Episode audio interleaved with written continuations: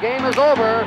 The New York Jets are the world champions. You play to win the game. He's got it! That's a Jet touchdown! Can't wait.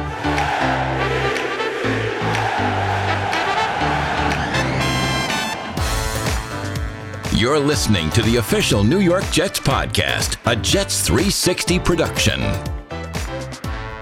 What's up, everybody? Ethan Greenberg and Eric Allen back in studio for the official Jets podcast. And this weekend, it's not only Jets Colts on Sunday at MetLife Stadium, it's also an honoring of the Super Bowl III team in 1968. It's been 50 years since that team has took the field, and they're going to be basically the halftime performance. They're going to be honored at MetLife Stadium, and what better They're way? going to be honored throughout the weekend, Greens. I think the organization has something set up for them throughout the weekend. I think the guys are arriving maybe late Friday, Mm-hmm. maybe bringing in their families, and then Saturday morning, I believe they'll be here on a day when it's closed to the media and things like that. But I believe the Super Bowl three team will be here to take in, walk through, and maybe talk to some of the current members, of the 2018 Jets. Then there's some festivities Saturday afternoon. I know there's a dinner at MetLife Stadium Saturday night, hosted by Jets fan himself, the Swami, Chris Berman. the That's- Swami. Yeah, you didn't know his I nickname didn't know was the Swami. No, oh, I well, did not you are a young buck, man. No, no. I, well, I know he's the Swami. I didn't know he was hosting. Oh yeah. Oh yeah, so, yeah, yeah. So then, I, I, of course, I know who the Swami okay. is. Okay. So then Sunday morning, actually, I think I'm hosting a breakfast at MetLife Stadium. Okay.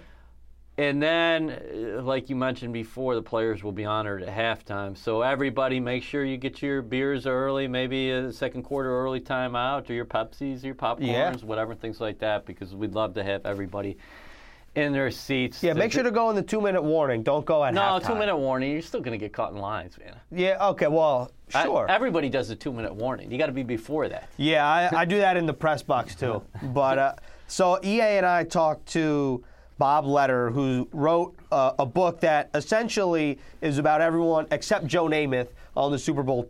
Well, he's got a chapter about Joe in there, but as you'll soon find out, he's one of the few people he wasn't able to talk to. Right, and the book is called Beyond Broadway Joe, the Super Bowl team that changed football. And so Bob spoke to what do you say, 38 of the 44 members of the team, excluding Joe, and then five coaches. And there's a chapter on every player.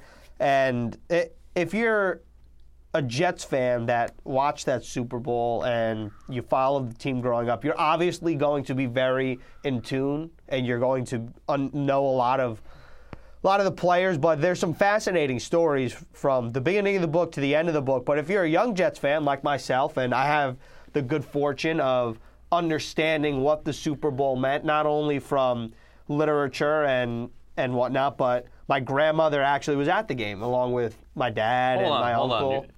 and I my don't think we've. uh, grandfather. I don't think we've actually discussed this. They were at the Orange Bowl. Yeah. Yeah, my, my grandma, my grandpa, my uncle, my brother were all there in 1969. Did they keep anything from that, like a ticket stub or? You know, that my You grandma. know, program programs used to be big back in the day. I, I believe there is Well, a program somewhere in my grandmother's house. I mean, like, eh, you know, not that the audience needs to know this, but my grandmother is a hoarder, so she has everything. Right. From she had a check from the 1950s that we recently threw out because obviously it is expired. But like, she she has a couple things, and there's a. Uh, there's a program somewhere. I mean, we, we have to find it.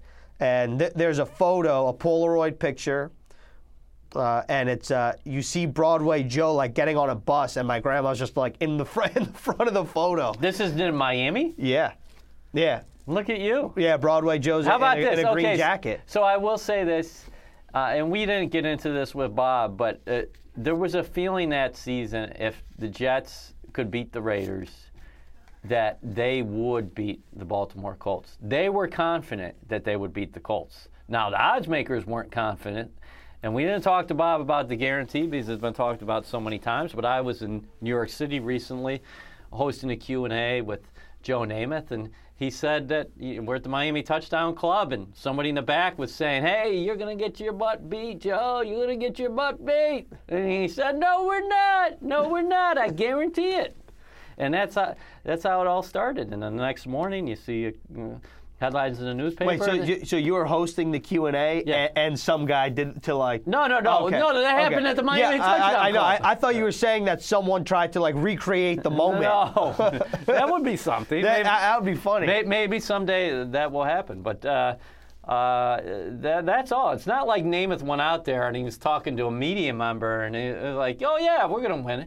But if you talk to the guys over the years, and I've had a great opportunity to do that, they were very confident heading into that game. And the thing about that game in particular, which was very interesting, is the Jets down, I mean, dominated on the ground, and with the defense, I think that had five takeaways in all.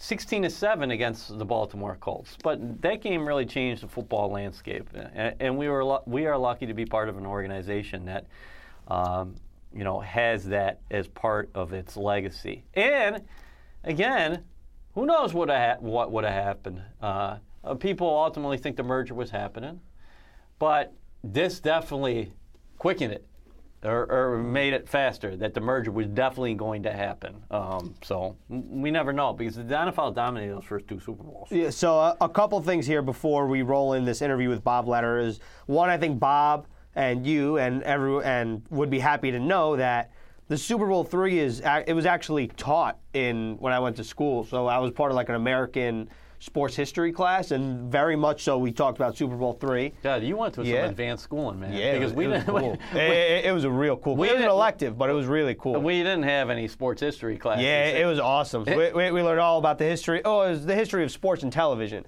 and Super Bowl three was a big part of that, and, and just some really cool stuff there. Like for example, I didn't know this is that Floyd Little, an SU alum. Oh, by the way. Oh, we got to drop the four four in here. Yeah, Okay. uh, so Floyd Little actually, right before the AFL NFL merger, had agreed to sign with the New York Jets, and then the two leagues merged, and then there was just one singular draft. Floyd Little went to the Denver Broncos. The rest is history. The other thing is that I just want to say about Joe Namath and the Super Bowl and the guarantee is just my favorite story is that he was like out by the pool like a day before the game, and reporters just like walked up to him and had had a conversational interview with him. And like, could you imagine?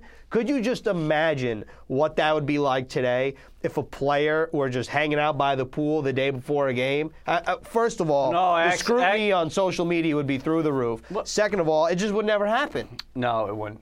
It wouldn't. And, and that was the innocence of everything. Because back in the day, you could go out and there's stories of guys having beers with reporters, and you know, and, and, and there were certain things off limits. Now we live in, a- in a world where your phone controls everything, so you got to be on point all the time. I think there was more freedom back in the day, and it was more of a relaxed atmosphere, like you're saying.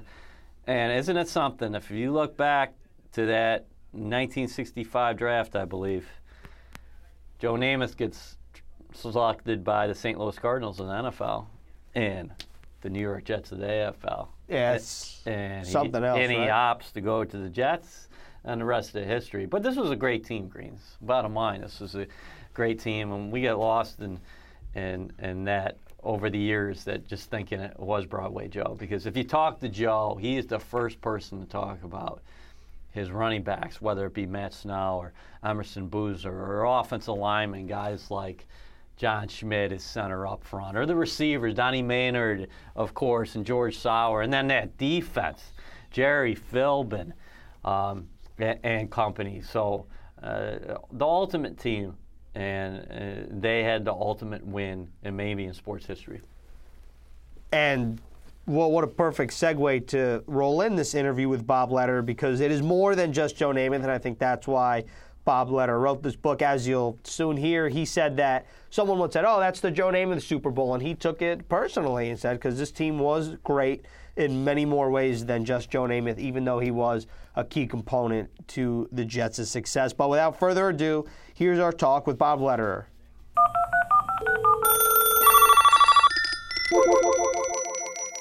All right, now joined by the author of Beyond Broadway Joe, the Super Bowl team that changed football, Bob Lederer. Bob, thanks so much for joining us.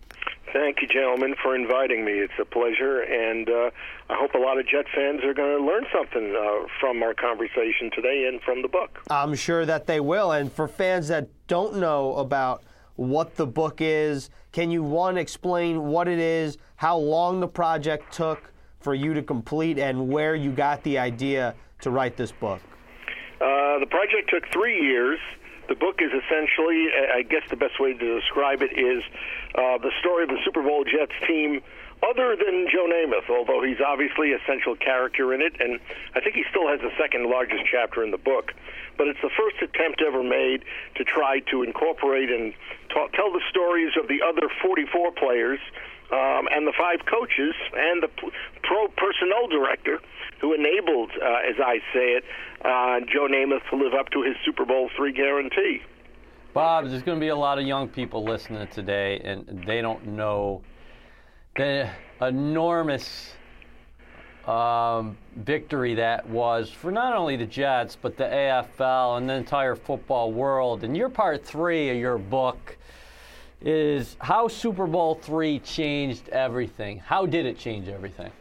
Well, I don't want to give the whole thing away, but let me put it, let me put it to you this way. Um, the Jet players, first of all, had heard rumors during the two weeks between the AFL championship game where they beat Oakland and earned a spot in the Super Bowl, uh, and the Super Bowl game itself, um, that the NFL was not necessarily going to follow through and have all the AFL teams come into the NFL. In fact, a couple of them, and they talk about it in the book, told me that some of the weaker AFL franchises were seriously being considered not being included. And frankly, the two weakest AFL franchises at the time, and think about this, gentlemen, were the Boston Patriots and the Denver Broncos. How about that? So imagine Tom Brady never having played for the Patriots. Well, maybe he would have gotten to the Jets. Who knows? um, but the other thing that happened is that Pete Rozelle, uh, it was well known, was looking to incorporate um, the 10 AFL teams, or however many they were going to put in, into the NFL structure. And in other words, the Jets were going to be placed in the Giants division. The Oakland Raiders were going to be in the 49ers division. Buffalo would have been in a division with Detroit, um, et cetera, et cetera, et cetera. Um, after the Super Bowl game, the uh, AFL owners got their backs up and they told the NFL uh, because this was decision-making time about the merger that was still two weeks, uh, two years off from actually being completed, that they were insistent that the structure of the old American Football League be maintained. And so the best way to really look at this, and I really thought about this over this past weekend, imagine today if the American Football Conference was not the American Football Conference, but the American Football League. And the NFC was the National Football League. And they were literally separate uh, leagues, still at war with each other, and each year vying for the talent coming out each year. Imagine what Sam Darnold would have cost the Jets to try to sign away from an NFL team. Mm-hmm. The, it's fascinating to think about when you put it that way, but I want to know is how did you go about writing this book, and how many players did you speak to? It was it phone interviews? How did you get in contact with the players, and did you have a favorite interview? Um, how I got in, in, in uh, touch with the players is a deep guarded secret that I will reveal to no one. Um, um, we had a system in place that we put together here um, that allowed me to identify where the players were and then to connect with them uh, through different various means. I talked to 38 different people um, who were part of the 44 players other than Joe and the five coaches um, and and Sonny Werblin's uh, kids, and even the the children of some of the other owners of the Jets. Since Sonny Werblin had uh, really gone out of the way after the '67 season, he'd been bought out by the others, and so I was able to talk to probably 80, 85 percent um, of the players. Several of them had died, uh, notably George Sauer Jr. and Jim Hudson. Uh, that was actually just a couple of years before I started, but there had been others who early on had passed away. Clive Rush, who was a superb offensive coordinator, had been the first to pass away in 1978 or 79.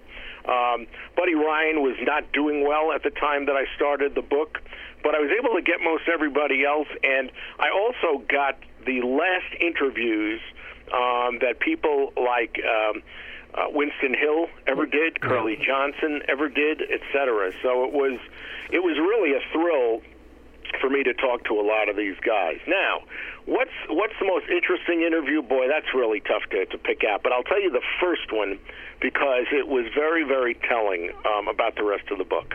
Curly Johnson was the first player um, that I elected to call, and it was just by chance. I had no specific reason for starting there.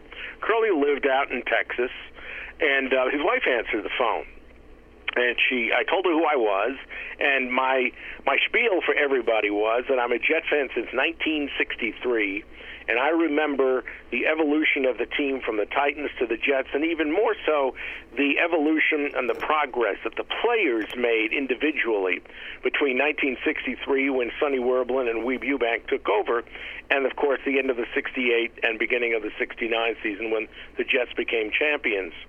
Um, and and she listened to me and said, "Okay." She says, "Can you hold on a second? I said, "Sure." She covered the microphone on the phone, and I heard her distinctly say, "Hey, Curly, there's a guy on the phone that wants to talk to you about the Super Bowl." Um, and I could hear Curly, who really couldn't communicate very well at that point. He had really been struck early on by CTE, but he laughed. She laughed even louder. She came back and she said, Curly has been waiting 48 years to tell people what happened in, in his mind, the memories he has about that great season. And although nobody else exactly put it that way, um, reading between the lines, that's what most of the players I talked to really felt. And, and the best way I can explain that is that when the book was done, and everybody in the book has their own chapter, and they've all seen what I've written about them. Um, I heard from at least a half a dozen who said they can't wait for the book to come out because it will give them something they can pass on to generations uh, from their family to show what grandpa, great grandpa, great great grandpa uh, did as a football player back in the 1960s. Yeah, and that's really wonderful. And the Jets are going to honor more of uh, 30 of those Jets players who were there January 12, 1969, down in the Orange Bowl when the green and white beat the Baltimore Colts 16 to 7. Um, in one of the most iconic games in any sport ever. Uh, the coach of that team was Weeb Ewbank you actually were able to dig up some player evaluations. How cool was that? And I got to imagine, Bob, when you went into this, you didn't think that, ah, well, there's a chance I get some player evaluations from Weeb Ewbank. well, never in my wildest dreams. What actually happened is that some of the Jet players, after I had interviewed them, invited me to come to New York to meet them because they said, hey, you're asking us a lot of questions. There's a bunch of us that want to look you in the face and ask you a bunch of questions. So I did travel to New York in January of 2016, and I met with guys like Jerry Philbin and Ralph Baker and Al Atkinson and Larry Grantham and Bake Turner and Cornell Gordon and, and a whole bunch of them. Um, and in and amongst the crowd, I was introduced to a gentleman named Jay Pomerantz, who lives on the island and is one of the biggest Jet season ticket holders. Um, and Jay was introduced to me, and I told him what the project was, and he said, "Hey, you got some time before you go back to Chicago this weekend?" And I said, "Sure." Followed him to his home that Sunday morning, and he told he took me into what I would best describe as a jet cave. It's filled with uniforms, helmets, shoes, all sorts of uh, playing paraphernalia uh, from that from that team. He, he's really the ultimate fan of that Super Bowl team. But more importantly, and of more interest to me, he opened up um, his shelf and showed me the Weeb Ewbank estate which essentially meant that he had playbooks and personal notes and things of that nature um, from from the end of his Colts time to the end of his Jets time and he said, Here, have fun. I think you're going to find a lot of interesting stuff. And he showed me a number of items uh, that were there, including, just as an example, uh, the, uh, the hospital report on Joe Namath's knees. And one of the great thing uh, ahas that comes out of this book is that at the end of the 68-7 season, um, the Jets ownership and we were told by Dr. Nicholas and a, uh, a specialist of, of knees and such that Joe probably had two to three years of full uh, capability left in him, and then there was no guessing that they could make about whether he'd even be able to suit up and play evermore. And so um, they basically said, if you're going to go for a championship, go for it soon. Well, that that summer, as a lot of Jet historians know, in training camp, the Jets traded for Bob Talamini to really fortify their offensive line, A, and that was to protect Joe.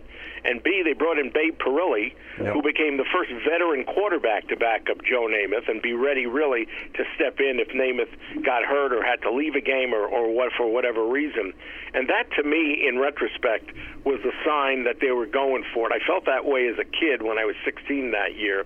But I also, in looking back now and being able to read all this information, recognized um, that that we and, and Sonny Werblin and the Jets ownership had decided, yeah, we're going for it now because we can see what the doctor reports have to say, and that's just one of the things um, that comes out of the book. You mentioned Babe Parilli uh, going through this process, and as time has gone on, how difficult is it when you've seen some of these guys pass recently? It's been very hard for me personally because Babe, Larry Grantham, um, in particular, were guys that I was talking to on a fairly regular basis long after I was done interviewing them. I mean, Larry Grantham has really taught me before he died um, last year uh, what professional defenses are all about and what you do and what you don't, and especially the critical importance of watching film a lot of the other guys I still talk to, you know, with with some regularity, and I count, you know, a handful of them as uh, really uh, among my very best friends, and I hope to continue that well past this 50th anniversary. Bob, you mentioned that you were 16 at the time when the Jets uh, won the Super Bowl. I just want to know is, as growing up watching this team and rooting for this team, and what do you remember about the season, about the Super Bowl, and did you have a favorite player? Uh, my favorite players were Jerry Philbin and uh, Emerson Boozer, and that's one of the reasons I wrote the book. Is that my my interest in those days? Although we all loved Joe, you couldn't fail to love Joe. His talent was just you know out of this world. But the Jets had 11 players who played in the AFL All Star game that year. So there were 10 other guys, guys like John Elliott and Jerry Philbin and Al Atkinson and John Schmitt and Dave Herman and Boozer himself and Don Maynard and George Sauer Jr. Um, these guys were special talents.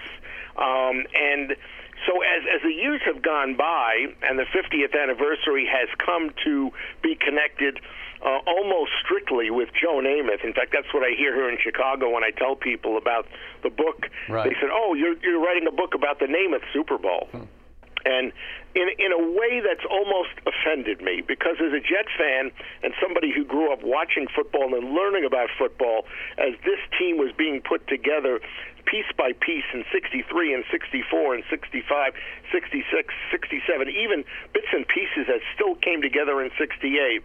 Um, I have really come to recognize that these guys were a tremendous outfit of, of 45 players um, who really committed themselves to, to going to win. And I don't know about the players today, but I did discover that most of these guys back then knew very little about their teammates. I mean, I'm talking about their personal lives. They, obviously, they knew their wives and their kids, but beyond that, not much else. And Jerry Philbin, um, after reading his chapter, said, "Hey, I'd like to read a couple of the other chapters." I said, "Sure." Hmm. Sent it to him, and he said, "Wow, there is so much information here that I didn't know about my teammates." And he said, I can't wait to read about the rest of them. And I've heard that from a number of players. In fact, Billy Joe, who was at the beginning of the season the third string fullback, told me a couple of weeks ago he learned things about himself in his chapter. And I don't think you can give me a nicer research compliment than to point that out. You can't uh, get any better than that. How about Broadway Joe himself? Did he like the concept of the, bo- of the book? Because I've been here for close to, well, this is my 18th season, and I've been around Joe quite a, bu- a bunch, and he is a humble guy. He is a guy who has that magnetic personality. I know when a lot of people hear that name, and probably you go through this every day, they think of Broadway Joe, the fur coat, um, the the bachelors. Uh, uh, uh, the establishment that he had in New York City, the TV shows, and all that other stuff. But I, I, don't think people understand that this guy was a good teammate. And he also went through an evolution as a player, specifically in 1968 when he said, Hey, I can't do it all by myself. I have a great running game behind me. I have a good offensive line, and I have a dominant defense. Well, you know, I have to be honest with you. I have never talked to Joe Namath. Wow. he did not talk to me for the book. Um, the players told me that, that they loved him. In fact, Al Atkinson told me that the end of his chapter had to conclude with his simple comment that always remember that we wouldn't have won without Joe Namath. Yeah. Um, the players love him. Um, I, they just, you know, they know that he was a difference maker, and we all know he was the difference maker. Everybody recognized that. Um, but he said after the game to Sal Marciano of uh, Channel 2 in New York, when Sal tried to congratulate him and say to him, Congratulations, you're the king of the hill, Joe immediately turned it around and said, No, we're the kings mm-hmm. of the hill. We've got the team. And that was another bit of the, uh, the reason that I did the book that I did. I wanted to show, and this, this is the way the book is laid out, that without a great offensive line, a very good running game, and particularly running backs who could block like the devil, uh, great receivers, and a defense that in 1968 became the best in the American Football League. Without all those components, and even I'll add the special teams, mm. because they were largely um, inhabited by rookie players who just basically played their hearts out and put their lives on the line because even in those days, the special teams were more dangerous than anything that we see today because there were less and less rules. All those things together, as I said early on in this conversation, enabled Joe to fulfill his guarantee. Well, the book is Beyond Broadway Joe, Bob Lederer, uh, tremendous research, uh, uh, well written uh, a piece of literature for any Jets fan. And I just wanted to leave today with one question. The uh, fathers and sons are going to go to the game at MetLife Stadium this weekend, Sunday. It's halftime. Here come the 68 Jets onto the field. What do you want the, the, the fathers to tell their young kids about the 68 team? Wow, great question. Uh, First of all, I plan to be there too. I'm going to find by hook or by crook a way to get into the ballpark.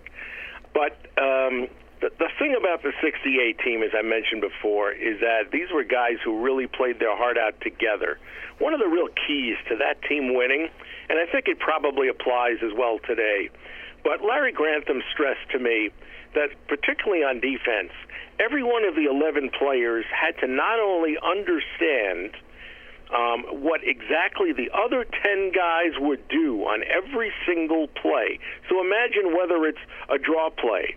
Uh, or it's a, a sweep to either side, or it's a screen, or it's a long pass play.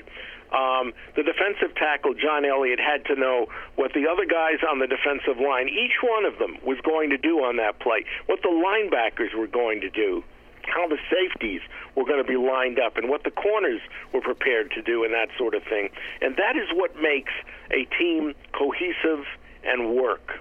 And just to give an example, you know, from the, from the present day, watching the game against Jacksonville the other day, so the the uh, thriving uh, uh, Jacksonville offense because they could just throw over the middle as jet defensive backs would let their guy go and anticipate that somebody else was going to pick them up deeper in the secondary. Um, that comes from experience. That comes from really watching uh, film for, for endless hours and understanding what's going on, but it's the cohesion that comes together. And, you know, going into the 68 season, guys, um, there were only three new players that started for the Jets. So everybody else had become more and more accustomed to playing alongside the guy next to them um, in the years that had passed on. And that was one of the keys to the success of that team. That is Bob Lederer, the author of Beyond Broadway Joe, the Super Bowl team that changed football. Bob, thank you so much again for joining us.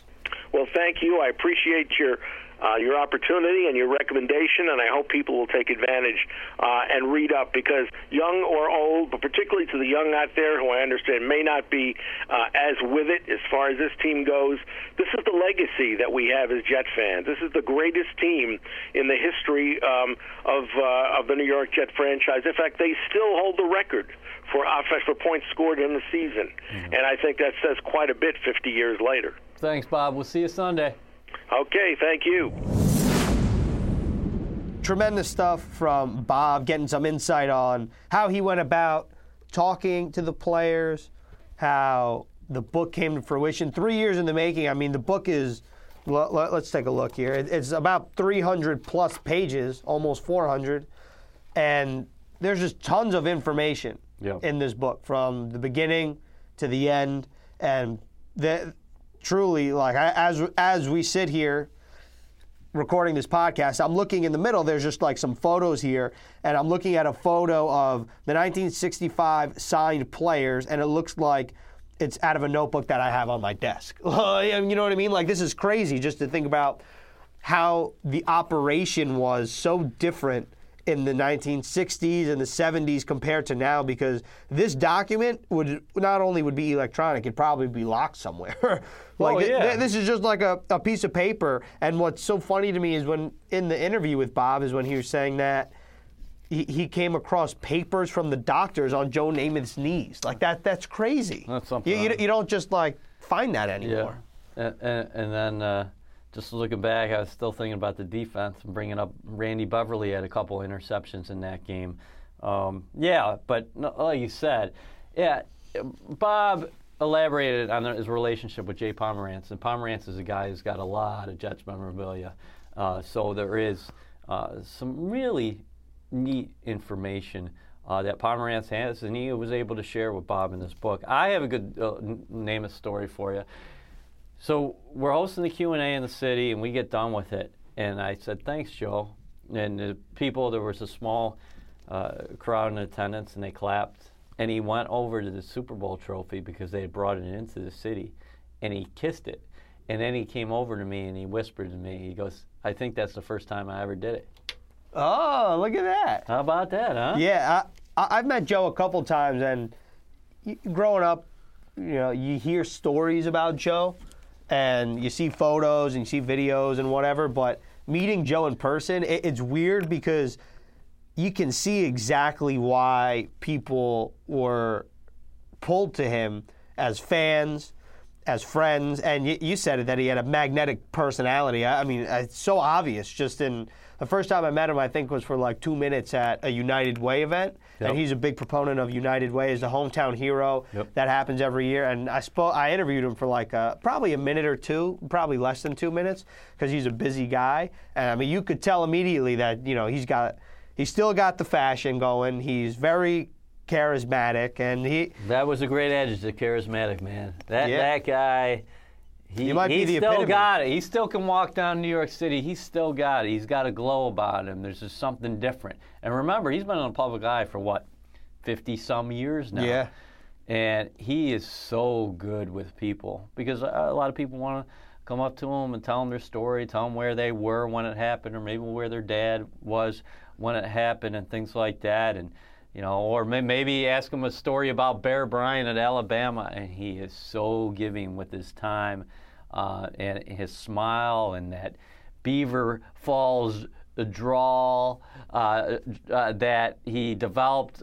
And then went down to Alabama, and picked up some Southern twang too. Yeah, it, it- it's like a mix of Pennsylvania and Alabama. Yeah. Pennsylvania, there it is. Uh, but but he, he's the man. He's still the man Yeah. to this day, and this team is, uh, uh, you know, is still, uh, you know, they'll always be remembered. But uh, anytime you get to a 50th anniversary, it's uh, really special. 50 years later, again, Super Bowl three. The team will be honored at halftime at MetLife Stadium as the Jets take on the now Indianapolis Colts. Make sure, as EA said, make sure to get your popcorn, get your Pepsi, your soda, your beer, whatever you need. Make sure to get it before the two-minute warning. And when the Jets are wearing all whites like they did in Super Bowl three. Aren't they? Ha- and as on our previous podcast, Neil Glat, the president of the Jets, said they're rocking the gray face masks. I like it. So eh, a little bit of a uniform combination, a new one. So a new one for new Jets fans, an old one for older Jets fans. Nonetheless, it should be a great day. Thanks again to Bob Lederer. But that's all we have on this episode of the official Jets podcast.